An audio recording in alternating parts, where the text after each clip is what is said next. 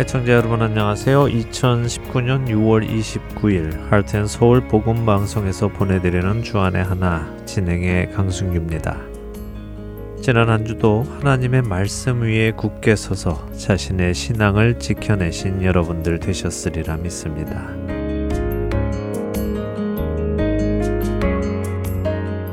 여러분은 일주일에 예배를 몇 번 정도 드리십니까?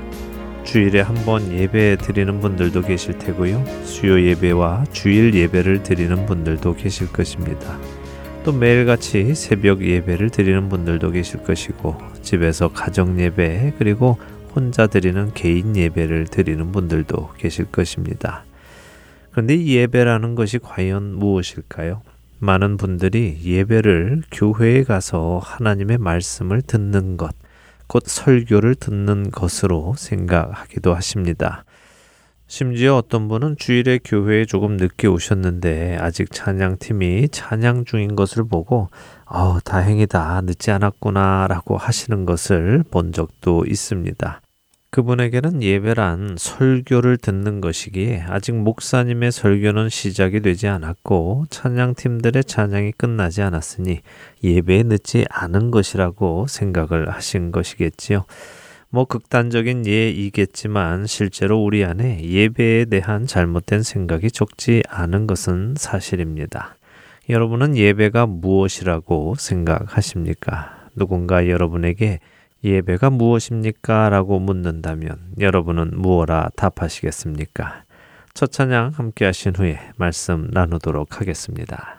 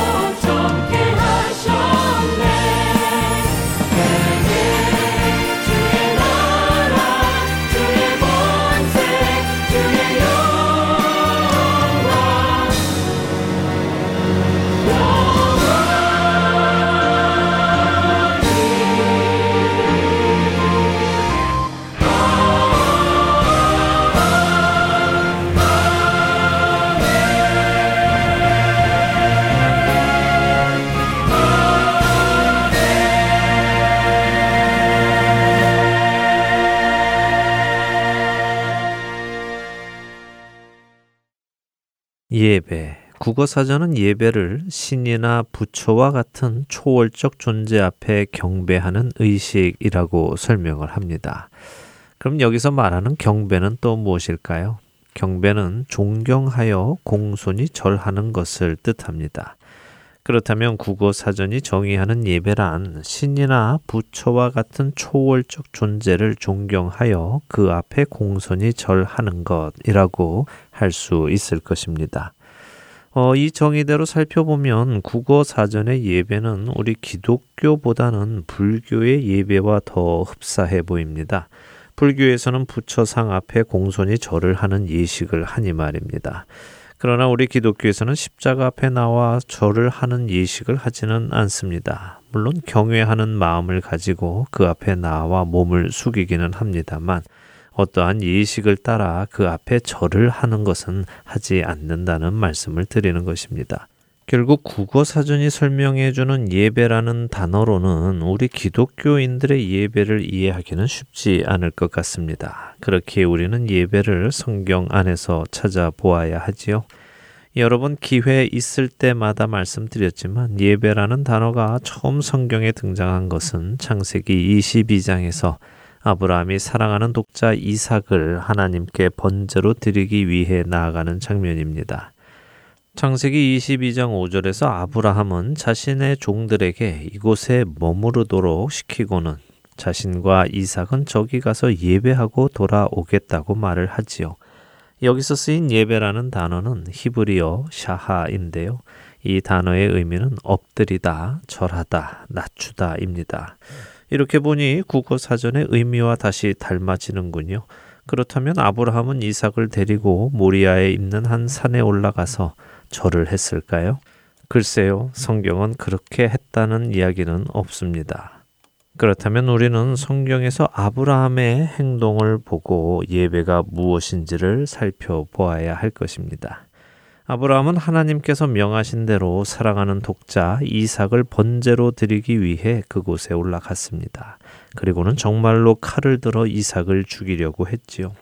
그가 정말로 그 아들을 죽이려 한 이유는 무엇일까요? 그것은 아브라함이 하나님을 경외했기 때문이었고 경외하기에 자신을 낮추고 그분의 말씀에 순종하기 위함인 것입니다. 저기 가서 이 아이와 예배하고 오겠다고 한 아브라함의 모습에서 우리는 예배란 하나님의 말씀을 듣고 들은 그 말씀을 행하는 것이라는 것을 알 수 있습니다.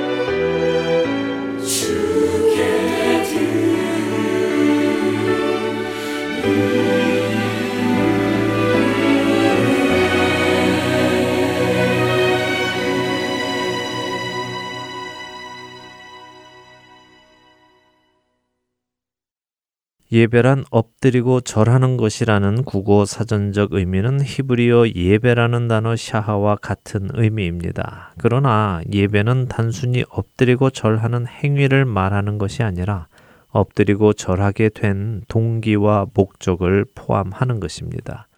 엎드리는 행위가 예배가 아니라 하나님이 어떤 분이신지를 깨닫고 그분의 그 놀라우신 영광과 거룩함과 더 나아가 은혜를 깨닫기에 그분 앞에 엎드려 나 자신을 내려놓고 내 생각을 따르는 것이 아니라 그분의 말씀을 듣고 순종하게 되는 것, 그것이 예배인 것입니다. 우리의 예배가 어떤지 돌아보기 원합니다. 예배는 교회에서 예배 드리기로 약속한 그 시간에 그 장소에 앉아 있는 것을 의미하는 것이 아니라 그 시간에 그 장소에 앉아 있을 수 있을 때까지의 나의 삶을 포함하는 것입니다.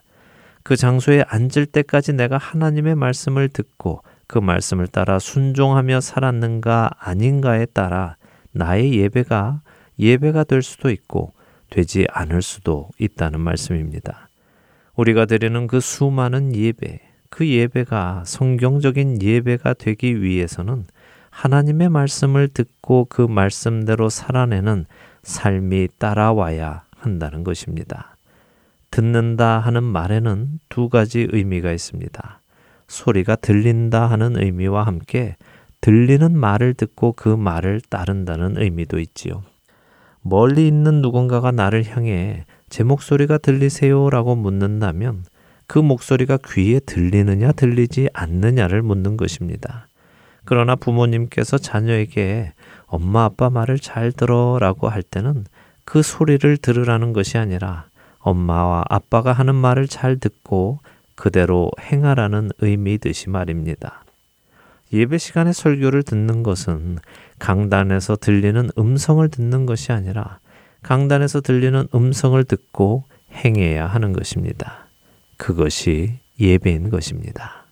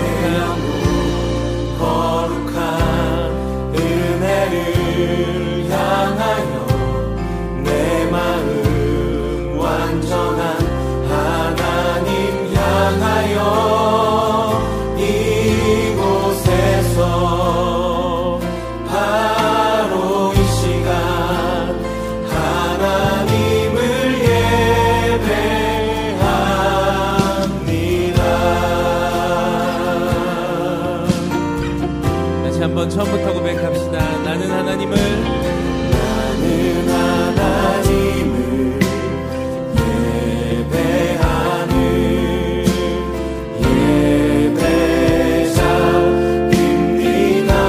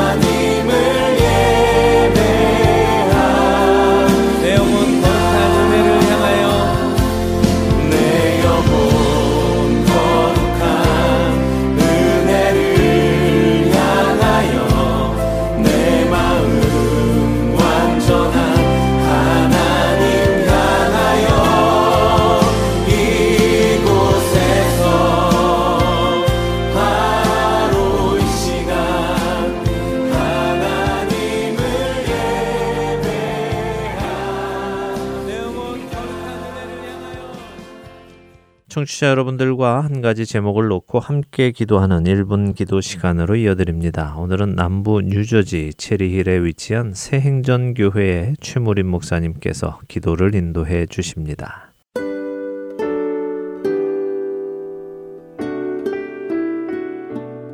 청취자 여러분 안녕하십니까? 하트앤서울 1분 기도 시간입니다. 저는 남부 뉴저지 체리힐 새행전교회를 담임하는 최무림 목사입니다.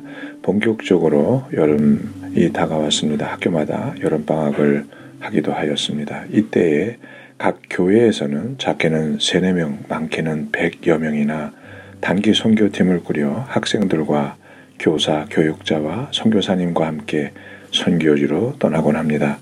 예전에는 단기 선교팀을 꾸려나가는 교회가 얼마 되지 않았을 때는 잘 알려지지 않았기 때문에 선교지에서도 단기 선교보다는 여행자 정도로 알려졌습니다. 이제는 단기 선교팀이라는 것이 많이 노출된 형편에 있습니다. 이럴 때 여러 가지 사탄의 방해가 있을 수 있습니다. 그리고 집과 생활 근거지를 떠나 힘겨운 오지로 가기도 하기에 여러 가지 풍토병과 이동 시 여러 곳에 만날 수 있는 위험이 도사리고 있습니다. 각 교회 여름 단기 선교팀이 무사히 임무를 마치고 복음을 전하는 귀한 사명을 감당하고 안전하게 귀환할 수 있도록 함께 기도해 주시기를 바랍니다. 다 함께 기도하시겠습니다.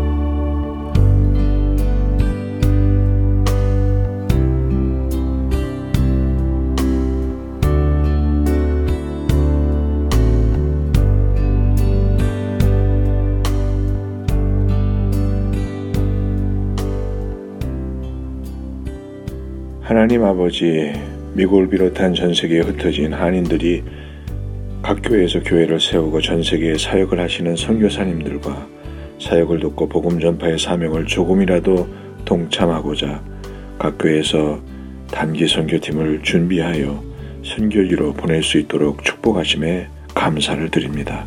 그러나 가는 곳이 험한 지역이 많고 기후와 조건들이 전혀 다른 곳으로 가기에 자칫 불미스러운 일을 당할 수도 있고 위험한 일을 만날 수도 있습니다. 풍토병과 해충들의 공격을 당할 수도 있는데 이런 위험에서 건져주시고 무사히 계획된 임무를 마치고 각 가정으로 귀환할 수 있도록 축복하여 주시옵소서.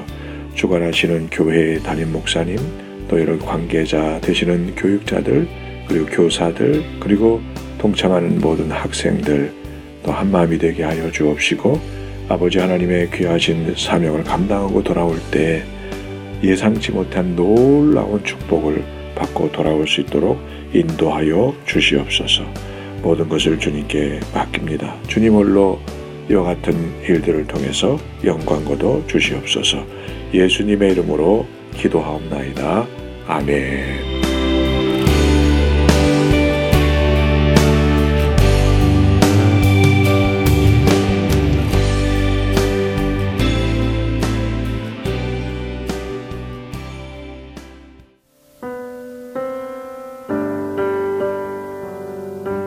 현재 3부에서 방송되고 있는 베들레헴에서 예루살렘까지 방송을 진행해 주시는 유병성 목사님께서 방송 이해를 돕기 위한 지도를 준비하셨습니다. 지도는 복음방송 홈페이지 www.heartandseoul.org에서 보실 수 있습니다. 그리고 4부와 키즈 프로그램에서 방송되고 있는 데일리 디보셔널에 관한 자료도 홈페이지에서 찾아보실 수 있습니다. 홈페이지를 접속하셔서 방송 듣기를 클릭하시면 자녀들을 위한 방송 자료실과 베들레헴에서 예루살렘까지 지도를 찾으실 수 있습니다. 홈페이지를 이용하실 때 불편하신 점이 있으시거나 궁금한 점이 있으신 분은 사무실로 연락 주시기 바랍니다. 사무실 전화번호 602-866-8999입니다.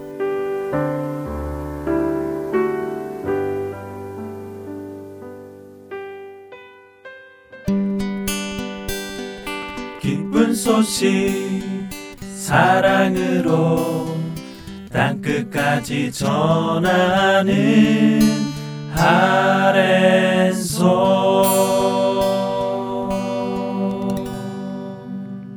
스스로 왕이 되어 살아가던 구약의 어두운 사사시대 속에서도 구원의 손길을 거두지 않으시는 하나님을 만나는 시간입니다. 사사기 강해로 이어드립니다.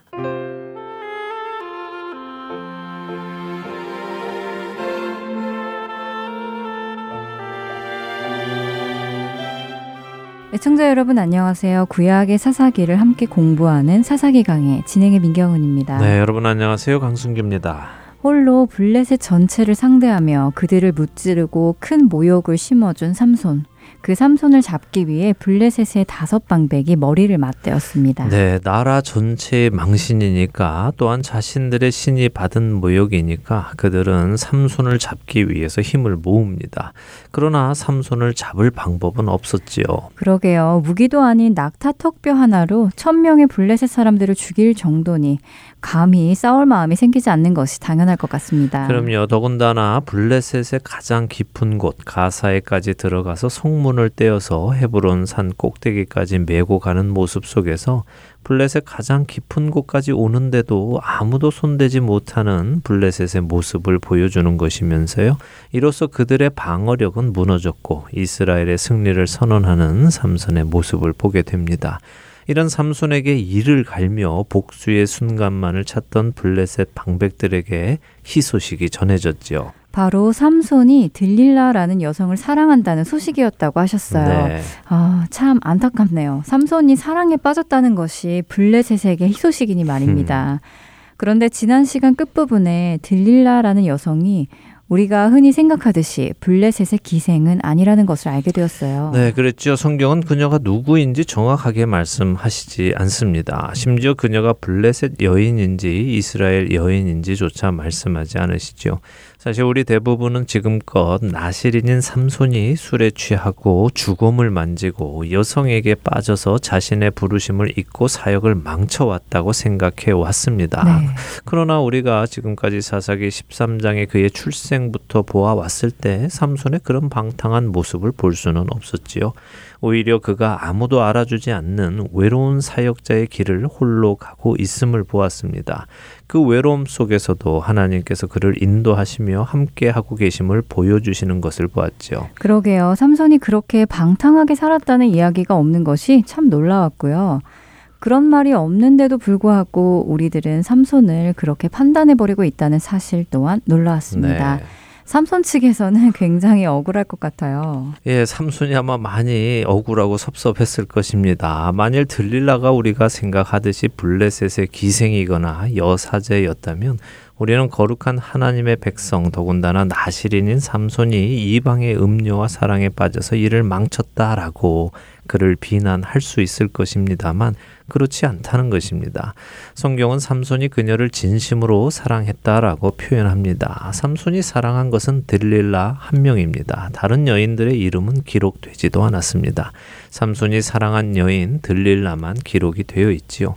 삼손이 들릴라를 사랑한 것이 죄일까요? 그렇게 말할 수는 없을 것입니다. 삼손이 그녀를 음란하게 대했거나 그녀를 노리개감으로 생각했거나 하는 것이 아니라 아하브라는 진실한 사랑을 했다는 단어를 쓰기 때문이지요. 그렇다면 삼손의 잘못은 무엇일까요? 오늘 사사기 16장을 읽어가며 우리가 알아보도록 하겠습니다. 6절에서 9절을 읽고 이야기 나누죠. 들릴라가 삼손에게 말하되 청하건대 당신의 큰 힘이 무엇으로 말미암아 생기며 어떻게 하면 능히 당신을 결박하여 굴복하게 할 수 있을는지 내게 말하라 하니 삼손이 그에게 이르되 만일 마르지 아니한 새 활줄 7으로 나를 결박하면 내가 약해져서 다른 사람과 같으리라. 블레셋 사람의 방백들이 마르지 아니한 새 활줄 7을 여인에게로 가져오매 그가 그것으로 삼손을 결박하고 이미 사람을 방 안에 매복시켰으므로 삼손에게 말하되 삼손이여 블레셋 사람들이 당신에게 들이닥쳤느니라 하니 삼손이 그 줄들을 끊기를 불탄 삼시를 끊음같이 하였고 그의 힘의 근원은 알아내지 못하니라.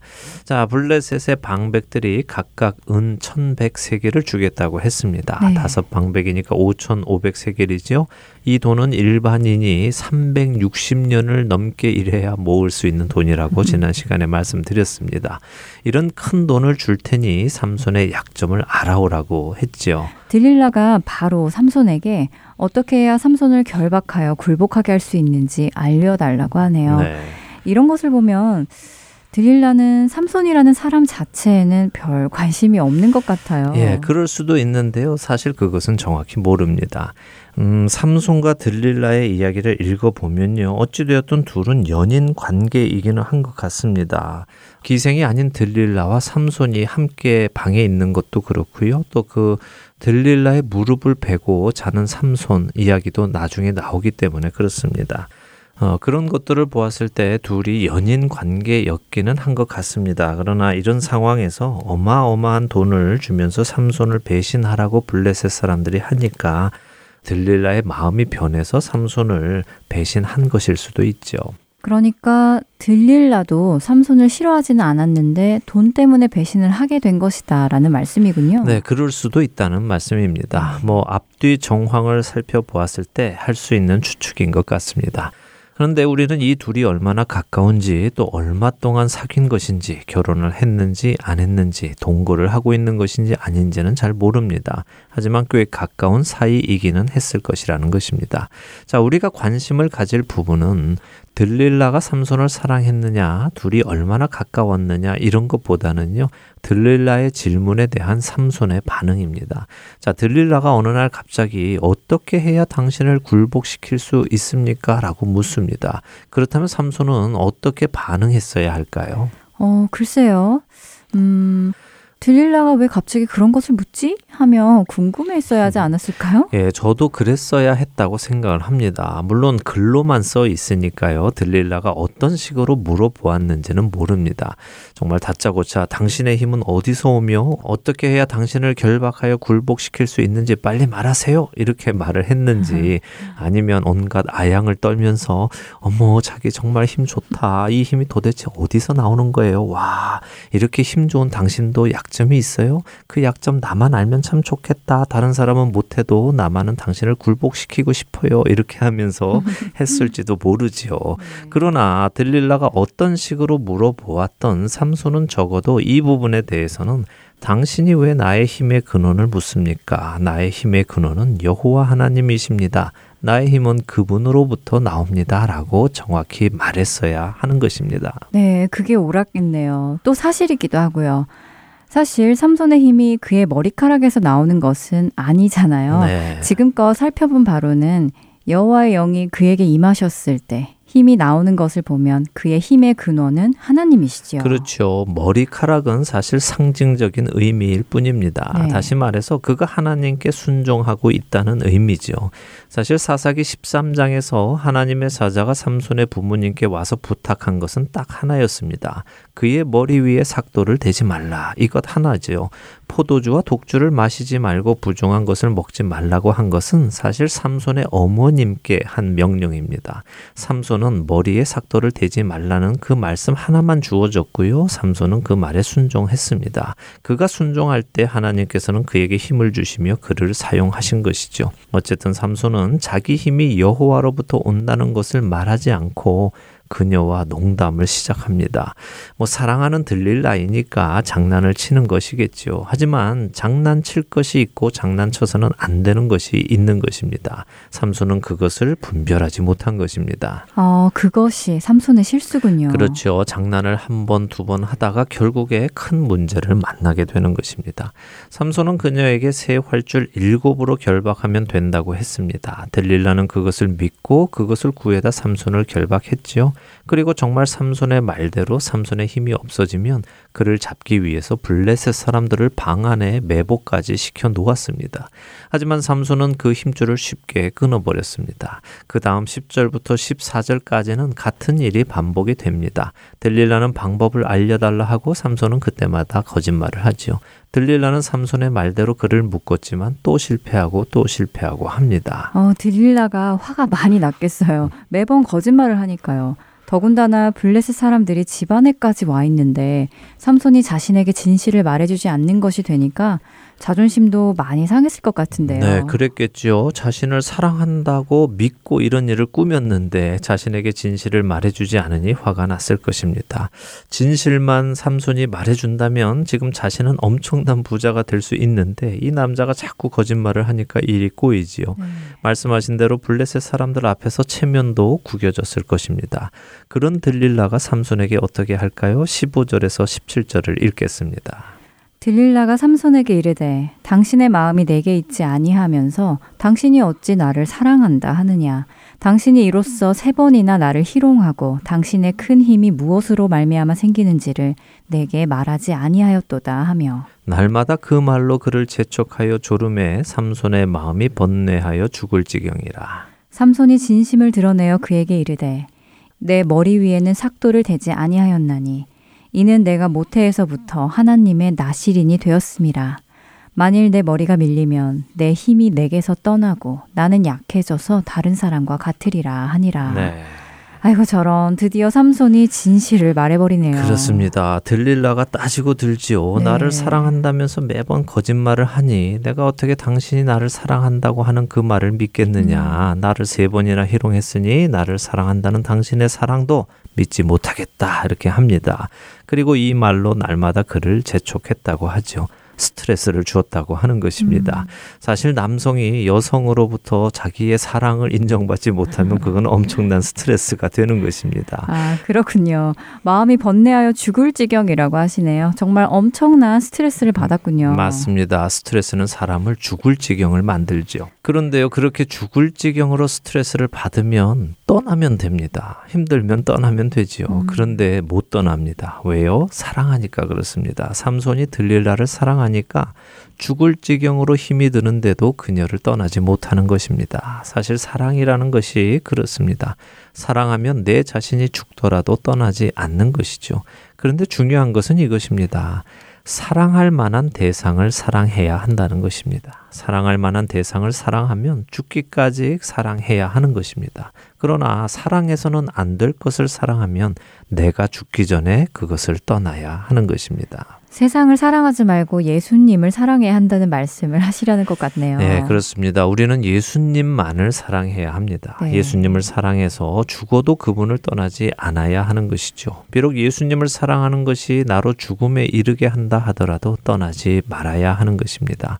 그런데 반대로 되면 큰일이죠. 세상을 사랑하면 우리는 그 세상이 우리를 죽이는데도 못 떠나고 붙들고 있게 됩니다.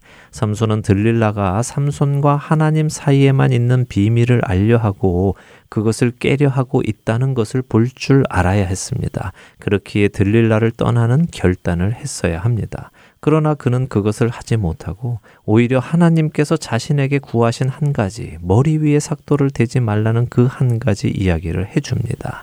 자, 이제 18절에서 21절을 보겠습니다. 들릴라가 삼손이 진심을 다 알려주므로 사람을 보내어 블레셋 사람들의 방백들을 불러 이르되 삼손이 내게 진심을 알려주었으니 이제 한 번만 올라오라 하니 블레셋 방백들이 손에 은을 가지고 그 여인에게로 올라오니라. 들릴라가 삼손에게 자기 무릎을 베고 자게 하고 사람을 불러 그의 머리털 7가닥을 밀고 괴롭게 하여 본즉 그의 힘이 없어졌더라. 들릴라가 이르되 삼손이여 블레셋 사람이 당신에게 들이닥쳤느니라 하니 삼손이 잠을 깨며 이르기를 내가 전과 같이 나가서 몸을 떨치리라 하였으나 여호와께서 이미 자기를 떠나신 줄을 깨닫지 못하였더라. 블레셋 사람들이 그를 붙잡아 그의 눈을 빼고 끌고 가사에 내려가 놋줄로 매고 그에게 옥에서 맷돌을 돌리게 하였더라.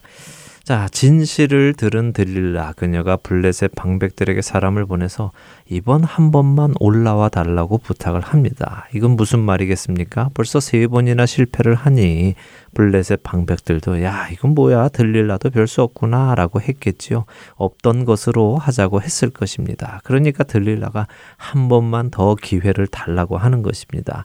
그리고는 삼손이 자기 무릎을 베고 자도록 합니다.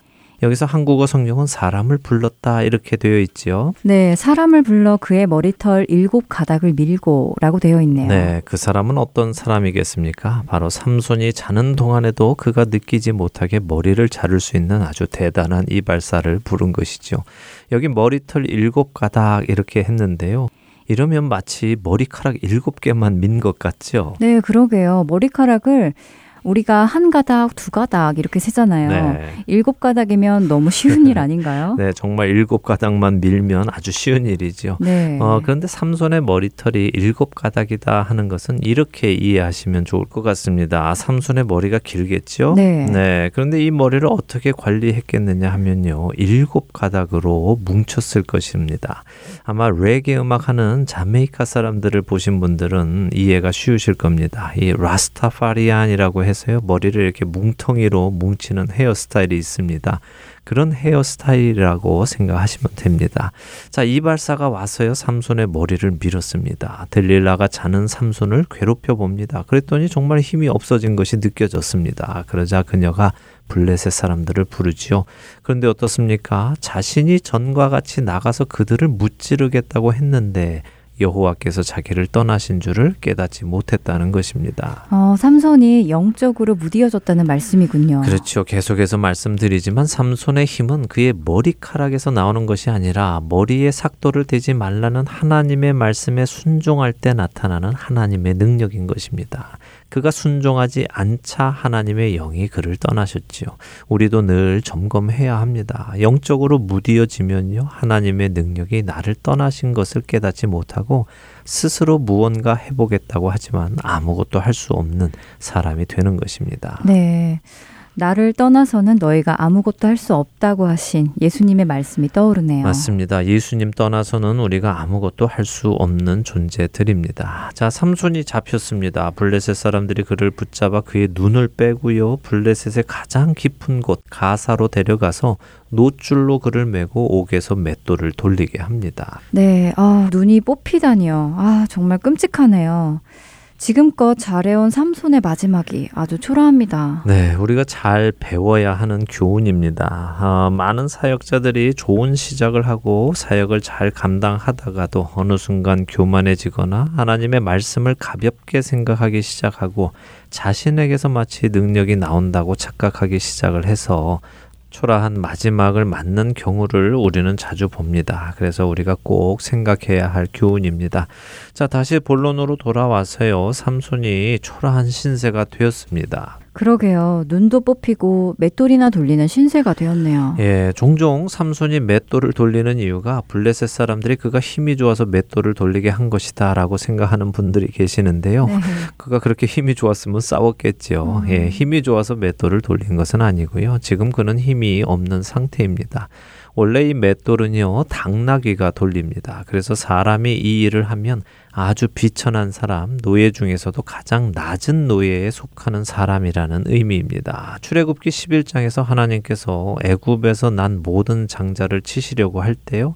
바로의 장자로부터 맷돌 뒤에 있는 몸종의 장자까지 다 치시겠다는 표현을 쓰십니다. 이것은 곧 모든 사람을 의미하는 것이죠.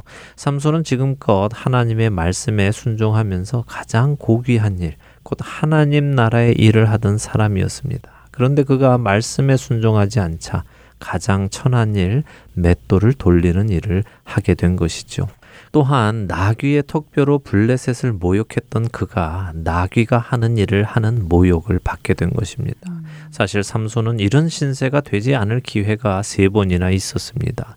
들릴라가 삼손에게 3번이나 물어보았고 그때마다 그는 농담으로 그것을 받아들였지요. 기회가 있었을 때 그는 떠났어야 했습니다. 그러나 그는 그 기회를 잡지 못했죠. 아마 많은 우리들이 이런 기회를 그냥 흘려보내고 있는지도 모릅니다. 그리고는 후회하는 날을 맞게 되죠. 우리의 영성이 깨어 있다면 그런 기회를 놓치지 않을 것입니다. 놓치지 않는 우리가 되기를 바랍니다. 자, 22절에서 25절 읽겠습니다. 그의 머리털이 밀린 후에 다시 자라기 시작하니라. 블레셋 사람의 방백들이 이르되 우리의 신이 우리 원수 삼손을 우리 손에 넘겨주었다 하고 다 모여 그들의 신 다곤에게 큰 제사를 드리고 즐거워하고 백성들도 삼손을 보았으므로 이르되 우리의 땅을 망쳐놓고 우리의 많은 사람을 죽인 원수를 우리의 신이 우리 손에 넘겨주었다 하고 자기들의 신을 찬양하며 그들의 마음이 즐거울 때에 이르되 삼손을 불러다가 우리를 위하여 제주를 부리게 하자 하고 옥에서 삼손을 불러내매 삼손이 그들을 위하여 제주를 부리니라. 그들이 삼손을 두 기둥 사이에 세웠더니 삼손의 머리털이 다시 자라기 시작했다고 하네요. 네, 뭐 잘린 머리가 자라는 것은 너무 당연한 일입니다. 그렇죠? 네, 그런데 성경은 그 당연한 이야기를 왜 써놓으셨을까요? 하나님의 은혜를 보여주시는 것이지요. 이 한마디의 말씀은 삼손의 회개를 말씀하는 것이고요. 그가 다시 하나님께 순종하기로 한 것을 말씀해 주는 것입니다. 그렇기에 하나님과 삼손의 관계가 다시 회복되기 시작했다는 것을 말씀해 주는 구절입니다. 작은 태양 삼손의 빛이 어둠 속에 사라진 것 같지만 참빛이신 하나님께서 다시 그에게 빛을 비추어 주시는 것입니다. 한번 떠나신 하나님이 우리에게 돌이켜주지 않으신다면 우리는 희망이 없습니다. 그러나 우리가 돌이킬 때 그분 역시 우리에게로 돌이켜주십니다. 이것이 하나님의 은혜입니다. 그 하나님을 믿고 나아가시는 우리 모두가 되기를 바랍니다. 자, 삼손의 머리털이 다시 자랐습니다. 그런데 우둔한 블레셋은 그것을 깨닫지 못합니다. 오히려 자신들의 신이 삼손을 자신들에게 넘겨주었다며 즐거워하지요. 이것은 곧 자신들의 다곤 신이 여호와 하나님이라는 신을 이겼다는 것으로 생각하고 있는 것입니다. 그동안 삼손 때문에 온 나라가 망신당하고 모욕을 당했는데 그런 삼손을 잡았으니 신이 날 만도 하네요. 네. 하지만 이것이 하나님이 지셔서 그렇게 된 것은 아니잖아요. 그렇죠. 아주 중요한 말씀 하셨습니다. 삼손이 블레셋에게 잡힌 것은 다곤신이 잡아준 것이 아니라 하나님께서 그렇게 되도록 허락하신 것입니다. 다곤신은 아무런 상관이 없지요. 네. 그런데요, 삼손의 실수로 인하여 이처럼 하나님의 이름이 능욕을 받고 이방신이 찬양을 받게 된 것입니다. 그러니 우리도 하나님의 말씀에 순종해서 살지 않는다면 믿지 않는 자들에게 하나님의 이름이 능욕받게 하고 저들이 섬기는 그것들이 찬양받게 할 수 있다는 것입니다. 결국 우리의 거룩함의 실패는 곧 하나님의 영광을 가리는 일이 되는 것입니다. 기억하시기 바랍니다. 자, 어쨌든 블레셋이 너무 흥에 넘치다 보니까 엉뚱한 일을 하게 됩니다. 삼손을 데려다가 더 모욕을 주자는 것이죠. 재주를 부리게 하자. 조롱거리를 만들자 하는 것입니다. 그러나 하나님과 관계가 회복된 삼손이 그런 조롱거리가 되지는 않겠지요? 이제 다음 시간에 삼손의 마지막 장면을 보도록 하겠습니다. 네, 오늘 삼손을 보면서 마음이 많이 아프네요. 하지만 삼손을 보면서 우리 그리스도인들이 어떤 모습으로 또 어떤 마음가짐으로 살아야 할지도 생각해 보게 됩니다. 네. 우리의 불순종이 믿지 않는 자들에게 하나님을 조롱할 빌미를 제공한다는 것이 마음에 와닿네요. 네, 실제로 그런 일들이 우리 주변에 많이 일어나고 있죠. 네. 지금이라도 늦지 않았습니다. 돌이키고 회개하여 하나님 안에 거한다면 그분의 선하심과 긍휼하심과 사랑이 우리를 다시 세우실 것입니다. 네, 그 하나님을 경험하시는 여러분들 되시길 바라며 사사기 강해 오늘은 여기에서 마치고 다음 시간에 다시 뵙겠습니다. 안녕히 계십시오. 안녕히 계세요.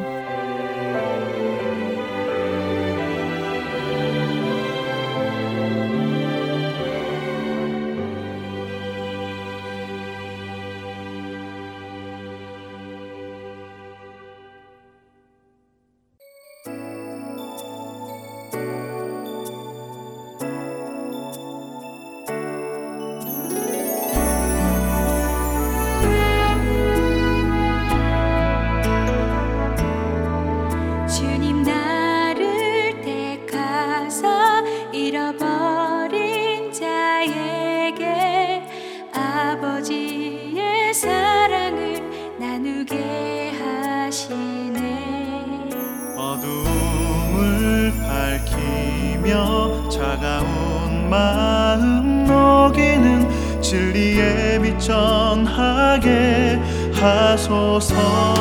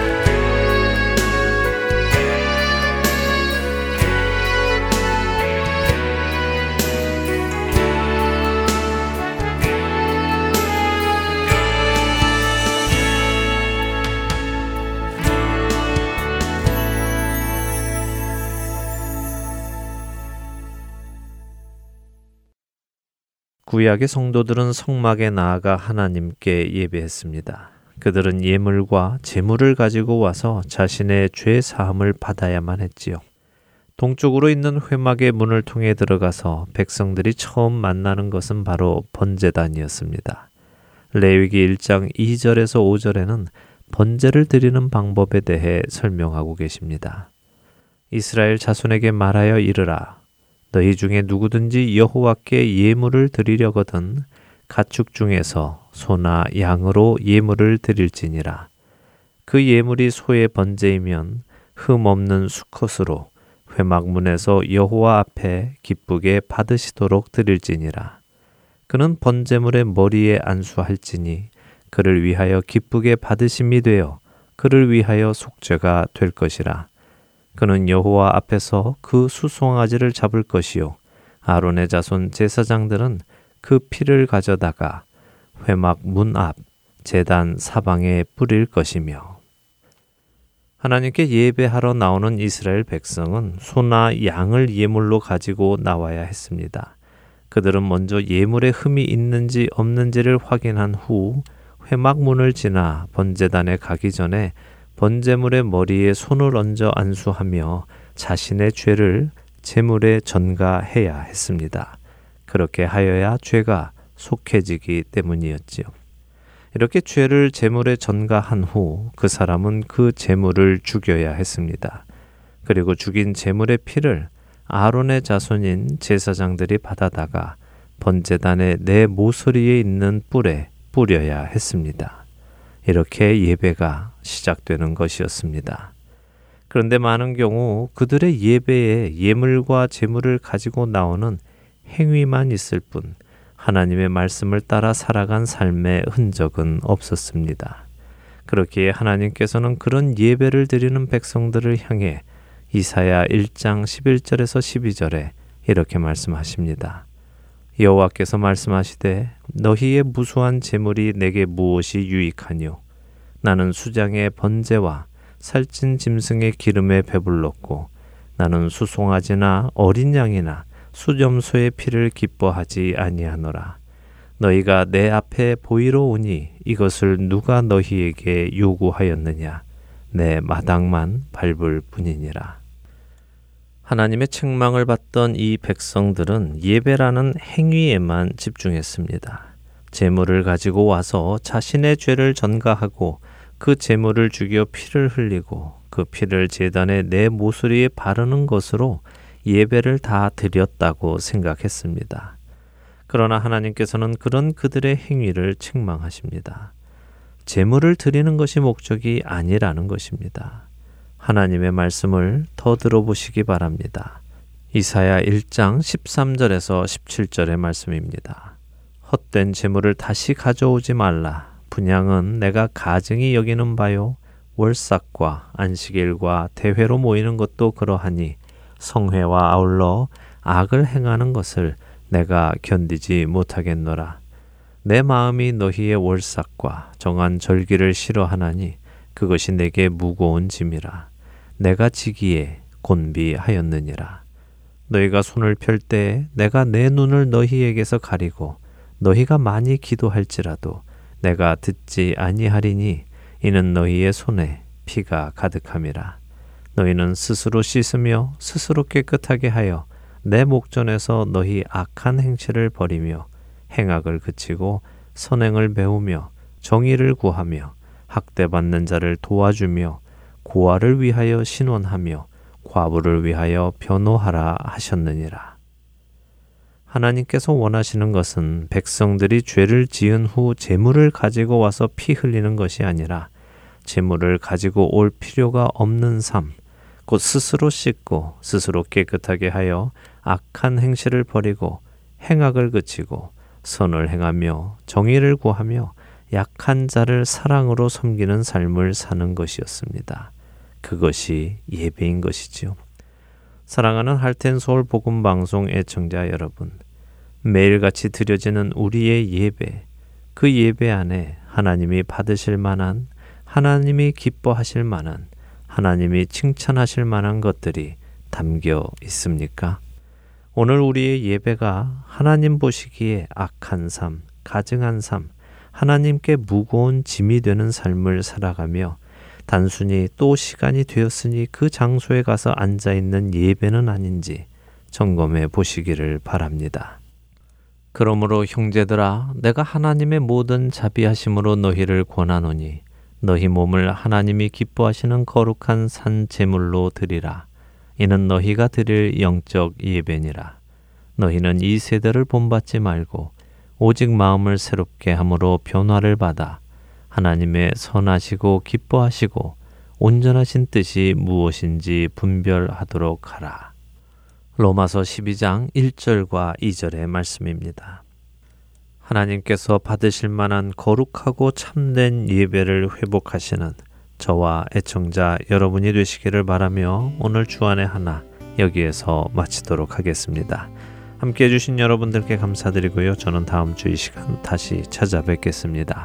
지금까지 구성과 진행의 강순기였습니다. 애청자 여러분, 안녕히 계십시오. 주를 위한 이곳에 예배하는 자들 중에 그가 찾는 이 없어 주님께서 슬퍼하시네. 주님이 찾으시는 그 한 사람, 그 예배자, 내가 그 사람 되기 간절히 주께 예배하네.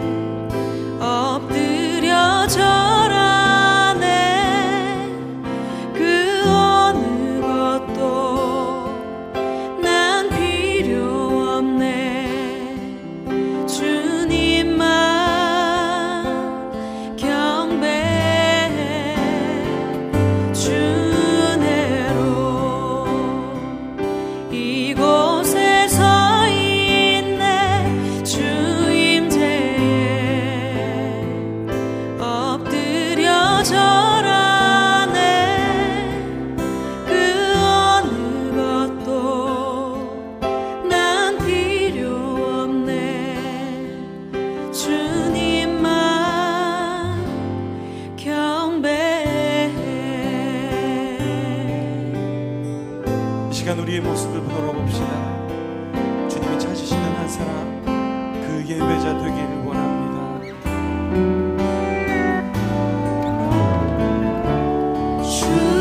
주를 위한 이곳에